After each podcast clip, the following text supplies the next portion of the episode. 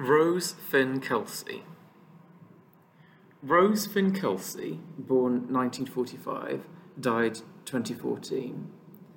Work explores the stark difference between the external and internal self, playing with the different perspectives of the artist, subject, and viewer. This iconic image was inspired by a snapshot of Finn Kelcey's mother as a young woman performing handstands on the beach.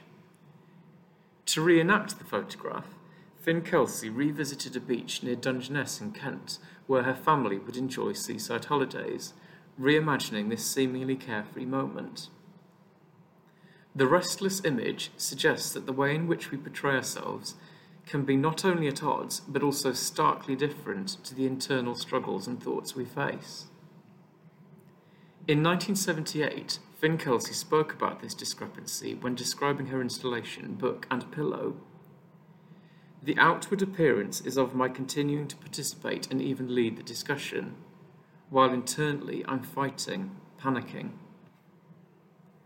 The Bristol based mental health charity Many Minds would like to ask audiences to consider what or who catches you when you fall?